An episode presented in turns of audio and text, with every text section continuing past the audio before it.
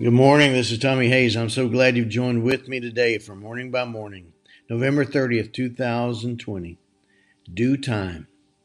Good morning, Lord Jesus. Be at the center of my heart and at the forefront of my mind as I seek to begin my day embraced by my Father, centered in Christ and filled with the Holy Spirit.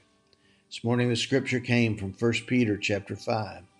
Therefore humble yourselves under the mighty hand of God that he may exalt you in due time, casting all your care upon him, for he cares for you.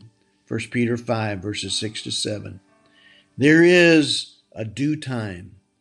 Just as you make all things new, you call all things due at just the right time, in just the right way. And just as your thoughts are not our thoughts, and your ways are not our ways, Isaiah 55 8, your due time is not always our due time. No doubt the enemy of our souls can be the source of many of our delays. Daniel 10, verses 12 to 14. He's a thief of your plans and purposes for our lives, who comes to steal and kill and destroy. John 10, 10. Like a roaring lion seeking whom he may devour. 1 Peter 5, 8. But at the same time, there are times when it's not delay from our enemy, but the due time of God we're waiting for. And it's in learning to trust and wait for the due time of God that we learn it's through faith and patience we inherit the promises. Hebrews 6, verse 12. Our God is greater than our enemy, greater than any other, even greater than our perceived need for results to be produced in our time and in our way.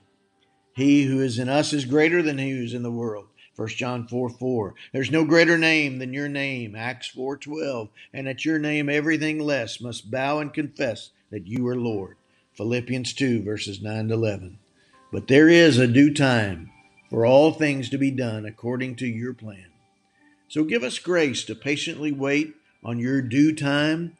In the meantime, we're, you're exposing what needs to be exposed and bringing to light what needs to come to light.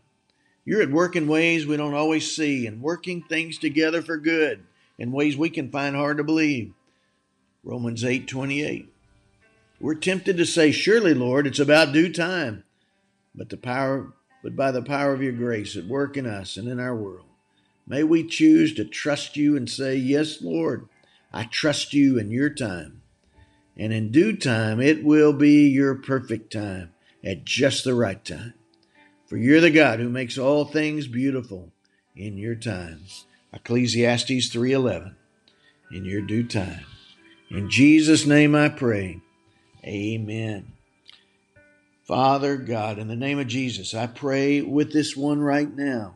Join with me in prayer. You fill them with your Holy Spirit, empower them with patience to wait upon you, to be at work in our world in ways we don't always see, God, causing things to work together for good, all in your time, all in your due time.